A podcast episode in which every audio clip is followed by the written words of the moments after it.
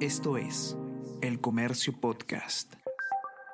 Hola a todos, ¿qué tal? ¿Cómo están? Espero que estén comenzando su día de manera excelente. Yo soy Ariana Lira y hoy tenemos que hablar sobre adelanto de elecciones. Porque la gran pregunta es si es que en efecto se llegan a celebrar los comicios adelantados entre octubre y diciembre del 2023, como se está planteando. Eh, la gran pregunta es quiénes van a participar. Porque no cualquiera puede decir simplemente yo me lanzo al Congreso, yo me lanzo a la presidencia, hay que eh, seguir ciertas normas y plazos electorales y eh, al menos 17 partidos serían los que estarían habilitados para participar en esta contienda. Vamos a conversar sobre todo esto y más a continuación.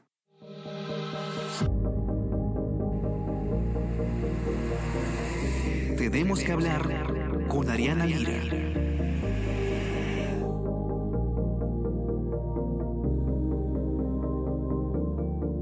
Se llegan a adelantar las elecciones en un escenario óptimo eh, a fines de este año y la pregunta que muchos están haciendo ahora y que nos hemos debido hacer desde un principio es quiénes van a ser los habilitados para postular en, esta, en, estos comicios adelantados. Como decíamos, no cualquiera puede decir de un día para otro yo me lanzo. No.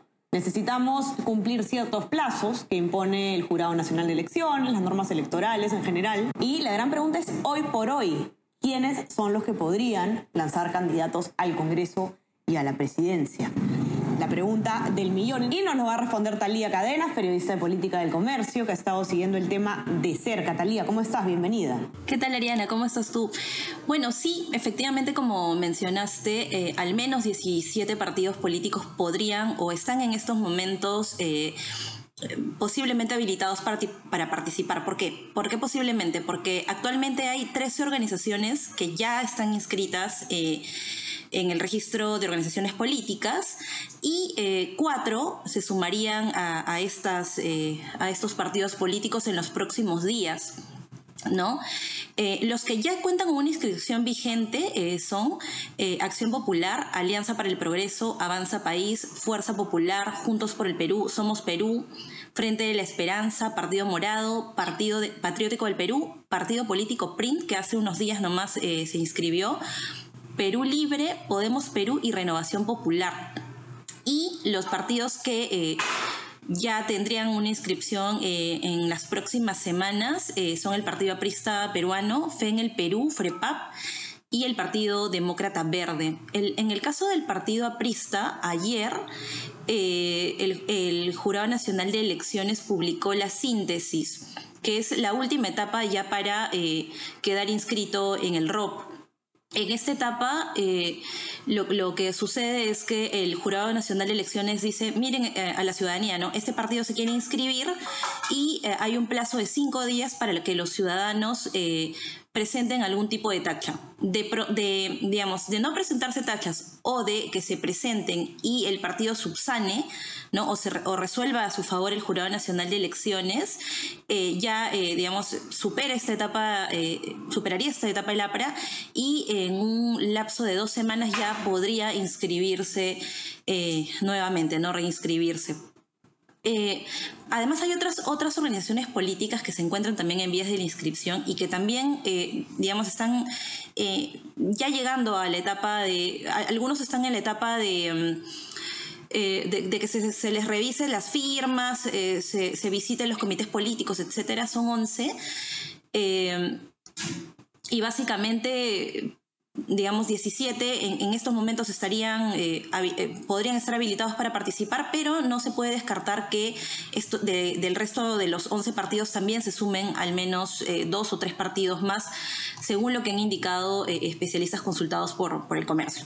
Ahora, hablemos un poco del tema de plazos, ¿no? En caso se, se llegue a aprobar un adelanto de elecciones para finales de este año, ¿Cómo se ajustarían los plazos o qué nos dice la normativa electoral? ¿Hasta cuándo puede inscribirse un partido? ¿Cuánto tiempo tendrían más o menos las personas que tienen aspiraciones políticas a corto plazo? ¿Cómo, funcionaría ese tema? Sí, de acuerdo al Jurado Nacional de Elecciones, eh, son 110 días antes eh, del, eh, de las elecciones que, se, que un partido político puede lograr inscribirse en el ROP. Entonces, eh, esto sería, calculando, ¿no? Son como tres meses antes, o entonces sería entre, finales de junio e inicios de julio, porque todavía no hay eh, una, o sea, perdón, si es en diciembre, restándole tres meses, sería como en, octubre, más o menos, y si se eh, vota por adelantarlo en, octubre, sería entre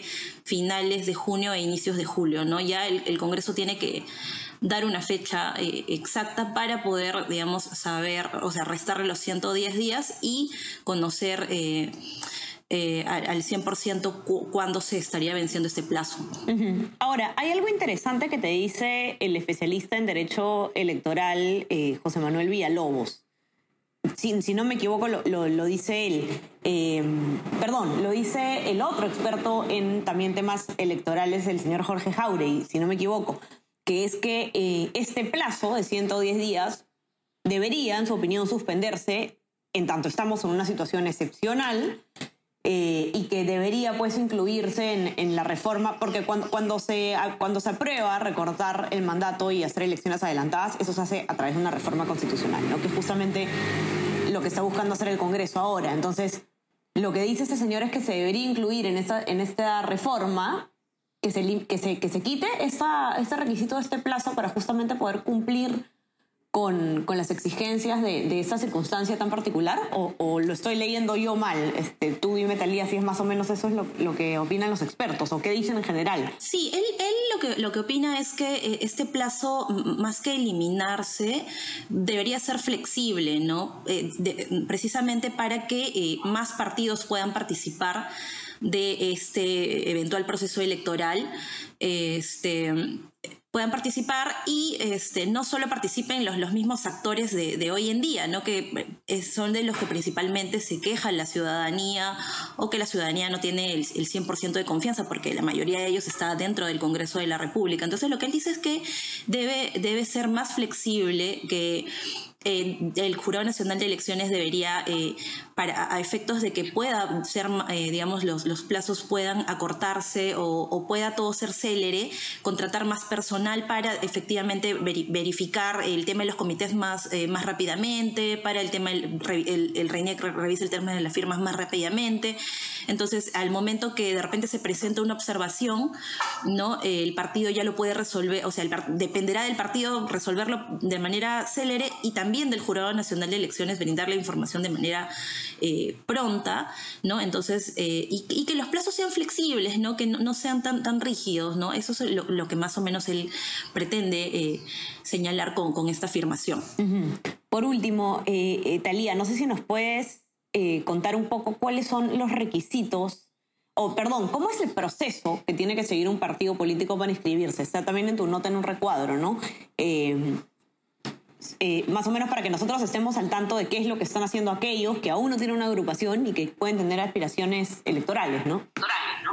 Así es. Bueno, lo primero que tiene que hacer el, eh, ciudadano es, eh, bueno, acercarse, pagar la, la, la tasa y el, eh, acercarse al Jurado Nacional de Elecciones y hacer la reserva de denominación, es decir, brindar eh, el nombre y las características del logo, ¿no? Este, para ello ha tenido que ver eh, Indecopi y otras instituciones si es que no está registrado el nombre. Luego de que es el Jurado Nacional de Elecciones determine pues que no, el, no está cogiendo el nombre de, de, otro, de otro partido, de otra institución, eh, les entregan un certificado de vigencia de la reserva de denominación y este tiene vigencia de un año, ¿no? Entonces, eh, durante ese año el partido tiene que eh, establecer su estatuto, tiene que recolectar estas, estas firmas que son el 0.1% del padrón electoral, que me parece que son 24.760 firmas, si no me equivoco.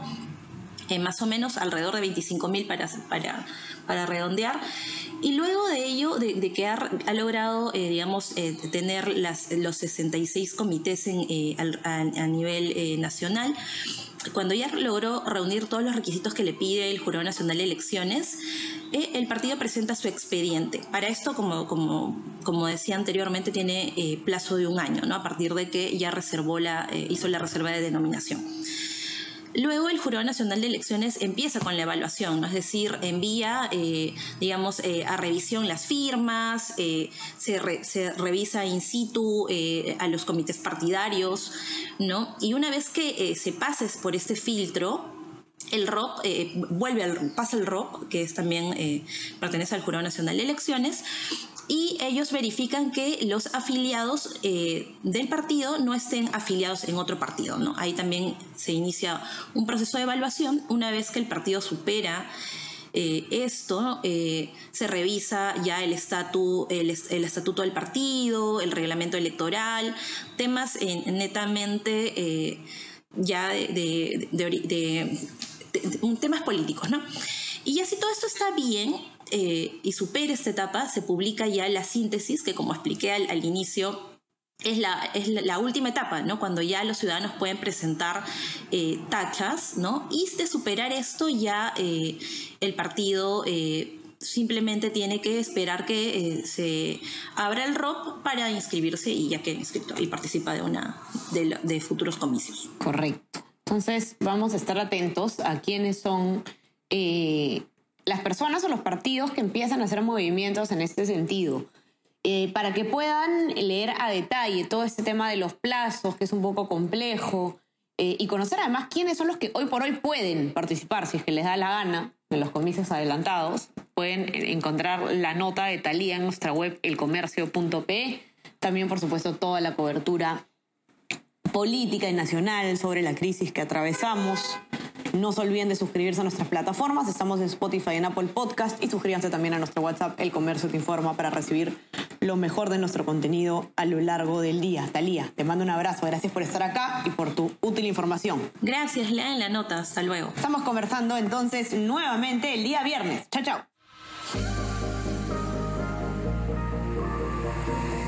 Tenemos que hablar con Ariana Lira.